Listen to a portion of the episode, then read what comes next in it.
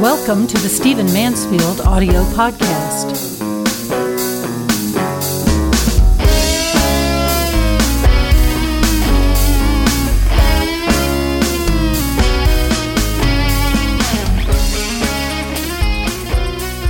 I want to talk to you about some things that I have written and said publicly recently in connection with the Women's March that took place right after the inauguration of Donald Trump.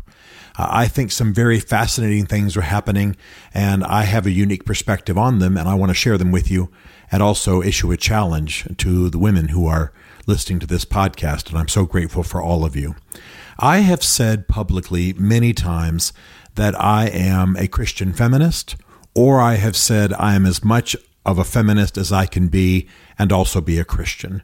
Um, or I've said I am as, as much a feminist as a as a Christian can be, something of that nature. I say it in a variety of ways. And what I mean by this is that as a Christian who reads Scripture in a way that understands that women have vital leadership roles, I'm eager for women to have vital leadership roles in our society. I can't wait until there is a noble woman president. I'm delighted with every woman uh, who is in Congress or in the Senate. In fact, I actually work with a great many of them in what we do in our consulting firm, uh, our, our media management, media training firm. We've worked with many women. Uh, I have personally worked for female clergy. Uh, I encourage female clergy. I find nothing in Scripture that prevents women from being prophets, prevents women from being pastors, prevents women from being in leadership roles. In fact, uh, behind the scenes, many of the male leaders I know in the Christian church will say that the women are some of the best men we have in the Christian church. Uh, I think that some of the uh, old school uh, definitions about women's roles, I should say limitations on women's roles, uh, are a misreading of Scripture. It's a misunderstanding of first century culture. Uh, it's just a lack of recognition of what uh, Scripture teaches. So I'm not here primarily to fight those battles, those theological battles, because every Christian church, every Christian denomination should should choose for itself. I love my Catholic friends and disagree with their stance on women, uh, and I love my conservative, uh, fundamental, more fundamentalist friends, and I disagree with their stance on women. It's fine. We we are going to get along just great. Uh, this is not an issue over which I'm willing to, uh, you know, cease to be friends and break up the unity of the body of Christ. So when I hear about a woman's march, uh, I'm with most of their objectives. I think there ought to be equal pay for equal work. I'm in favor of maternity leave. Um, I, am in I'm in favor of unbelievably strict laws that protect women from sexual abuse. If you listen to this podcast, you've heard me go off about the statistic that indicates that 20% of the women on American university campuses are sexually abused. I've addressed this with males. I've addressed this with fathers. I have called for change. I have put this squarely on the men because obviously it's men doing that sexual abusing. I believe that if a man does, as Donald Trump described during the campaign, actually it was a video that described it, and, uh, inappropriately grabs women between the legs. I'm talking about not in an act of sex that's agreed to. Um, I think they should be uh, committing a federal crime. I think that sexual abuse of that nature uh, should be a federal crime. And I could go on and on and on. So I am as much of a feminist as my Christianity allows me to be. Uh, I am as much of a feminist as I perceived perceive biblical truth to be, and therefore, by the way, as I perceive God to be. and re- believe me, uh, I'm a conservative, reformed Christian. I just think the church has been misreading Scripture. But what I want to say to the women who are listening, and I know some of the women who are listening were engaged in uh, the the March for Women that occurred, and I celebrate your freedom to go do that, and I'm grateful for you. But here's what's happened: I could not have joined that march, even though I hold all the stands that I have just declared. And some of you now are scratching your head, going, "Well, gosh, if you believe all that, Stephen, why couldn't you have marched in Washington?" And the reason is Number one, I am pro life. And somehow, in our recent history in America, to contend for women, to champion women, to call for equal rights for women, has become bound up in advocating for abortion. And I want to say, as a political consultant and advisor, that this is a horrible move on the part of the women's movement. Uh, it, it is a horrible move because almost half the country is in some form, in fact, slightly more than half the country is in some form pro life. And what it means is that a movement that ought to be noble and ought to be about uh, women and ought to be about future generations of women and ought to be about protecting rights and protecting women sexually and guaranteeing workplace uh, benefits and all those things that I've already spoken about. Somehow, if I step onto the street to advocate for women at the Women's March, I am also advocating for abortion which I believe is actually an assault on women. You know, statistically, it's usually worldwide girls, female babies, that are aborted, particularly in a country like China that has had a one child policy up until recently. So I'm an advocate for women. I consider in a specific way, in a, in a, in a, in a very devoted way, that does not want girls to be sacrificed in the womb. But I therefore am put in a position when it comes to the women's movement where I can't join it. I can't join the Women's March, though the majority of its of its cause I could advocate for. Um, I can't join it because somehow to advocate for women in this country, to call yourself, even as I do, at a little bit of risk, a Christian feminist, is to be made or to be perceived as pro abortion, which I emphatically am not. And that's not because I want to tell women what to do with their bodies. It's because I believe that the child in the womb is a human being, that this is a separate human being. And if I could make it so that a couple conceived a child and that child, you know, grew outside of either one of the bodies, the mother or the father, I would do that. But that's not the way God designed it. it doesn't change the fact that the child in the womb is a separate moral, spiritual, legal being, uh, according to Scripture and according to the Western legal canon. And nobody designed this as a way to oppress women. This is simply the way a combination of Christian theology and the Western legal tradition, uh, the inheritance they gave us.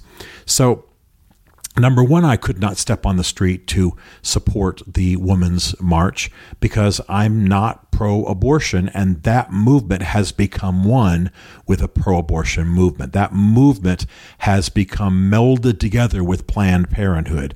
It's become melded together uh, with an assault with part of the war on the unborn. And I grieve over that. I can't tell you how much I grieve over that. I want women to have health care. I want to see funding for women's health care. I want to see benefits given to them on the job. I want to see maternity leave. I want to see all of those types of things. Can, can I not advocate for that in this society without having to, according to the uh, the women's movement, without having to advocate for a war on the unborn? Well, apparently I do. Um, I even advocate for that part of Planned Parenthood that actually provides medical care for women, but not abortion services. Abortion is the taking of a human life. And so the, the melding of those two is not only a moral um, conundrum for, for many of us, um, but it is also politically unwise for the women's movement because, of course, it removes a, about a half of Americans who are in some form pro life. And the second mistake that the women's movement has made is it has made uh, women's rights and made the Women's March and made the cause of women bound up in some way with um, sex- sexual libertinism.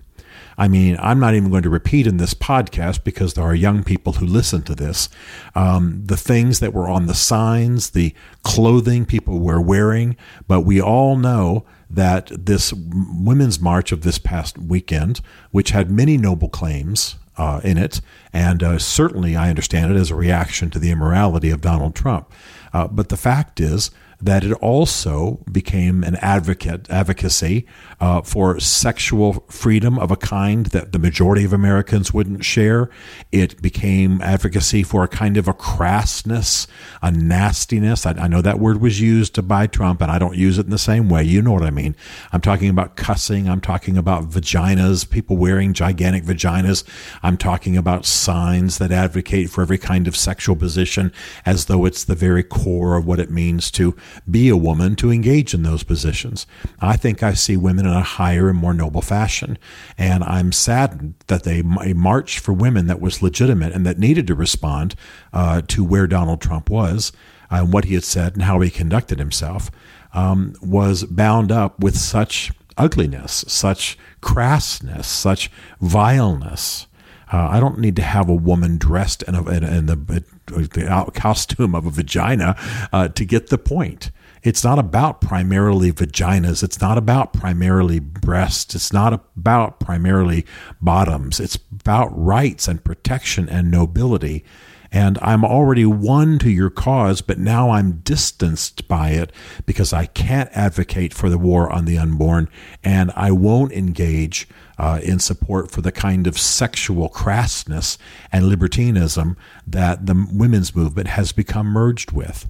And so, what I want to say is not just for me, but for my daughters and for my daughter and for the young rising and for uh, women everywhere, give us a women's movement that is not part of a war on the unborn. Give us a women's movement that people like me can join, someone who's already an advocate for you, someone who's already there, someone who doesn't have to be one, uh, someone who, who is already engaged uh, in, many of these somewhat avant garde um, rights that are, are needing to be more widespread in our society. Uh, g- give me a movement that I can be proud of. Give me a movement where I don't have to walk uh, between a costume person in a penis costume and a person in a vagina costume and a, and a person who has a clitoris hat on. Yes, that was actually worn in this last March. It's unnecessary. It diminishes you. It's not a movement that's going to propel people into elected office. You don't go from wearing a pussy hat directly into Congress. People understand that there's a disconnect. And here I am. I'm an advocate for almost everything you stand for. So, my broader point is we need to stand for the rights of women. We need to fight sexual abuse on college campuses. We need to guarantee certain rights. And absolutely, equal pay for equal work is just is just common sense and it builds a fair society. And there are dozens of other things like this. But here I am advocating for all of this, and I can't join the women's movement that has arisen in this country. I can't be an advocate for it because it has become one with other immoral trends in our society that will not ultimately serve women well.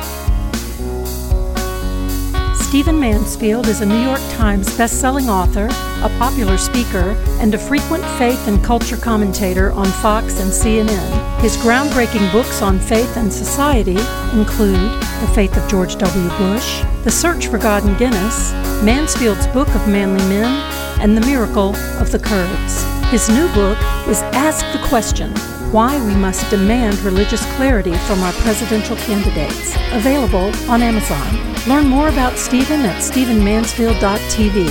The Stephen Mansfield podcast is directed by Isaac Darnold, who also wrote, produced, and performed the podcast theme song.